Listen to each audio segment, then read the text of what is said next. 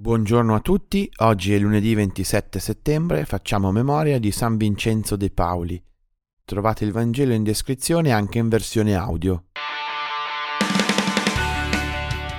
Ascoltiamo la versione di San Luca dei Vangeli di Marco che abbiamo sentito nelle ultime due domeniche. Tra l'altro non sono riuscito a pubblicare il commento di ieri perché sono stato via tutto il giorno.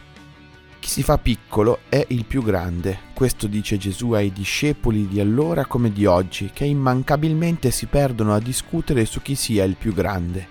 L'atteggiamento del discepolo deve essere quello di chi accoglie un bambino.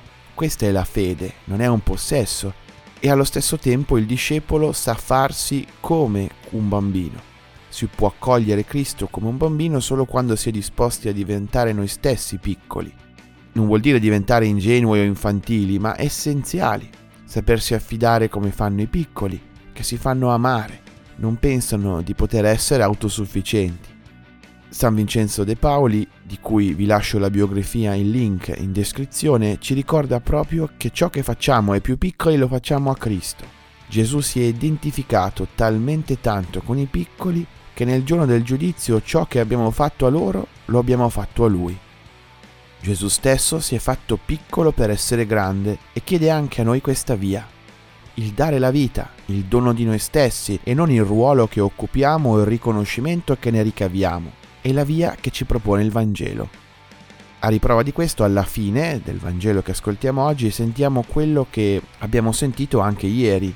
Gesù fa capire che anche chi non è nella cerchia dei nostri ha diritto di essere ascoltato perché lo spirito non è un nostro possesso, è solo nella ricerca dell'unità, che è qualcosa di diverso dall'uniformità, possiamo trovare la vera grandezza.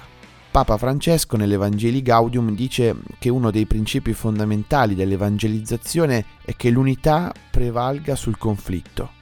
Essere piccoli significa accettare il conflitto, non evitarlo facendo finta di niente e andando ognuno per la propria strada, non rinunciandovi per dare ragione ad altri e non rimanerne bloccati, ma dice sempre il Papa, accettarlo con umiltà, cercare di sviluppare una comunione nelle differenze, conservare le potenzialità in contrasto. Sicuramente una via non facile, ma da veri operatori di pace.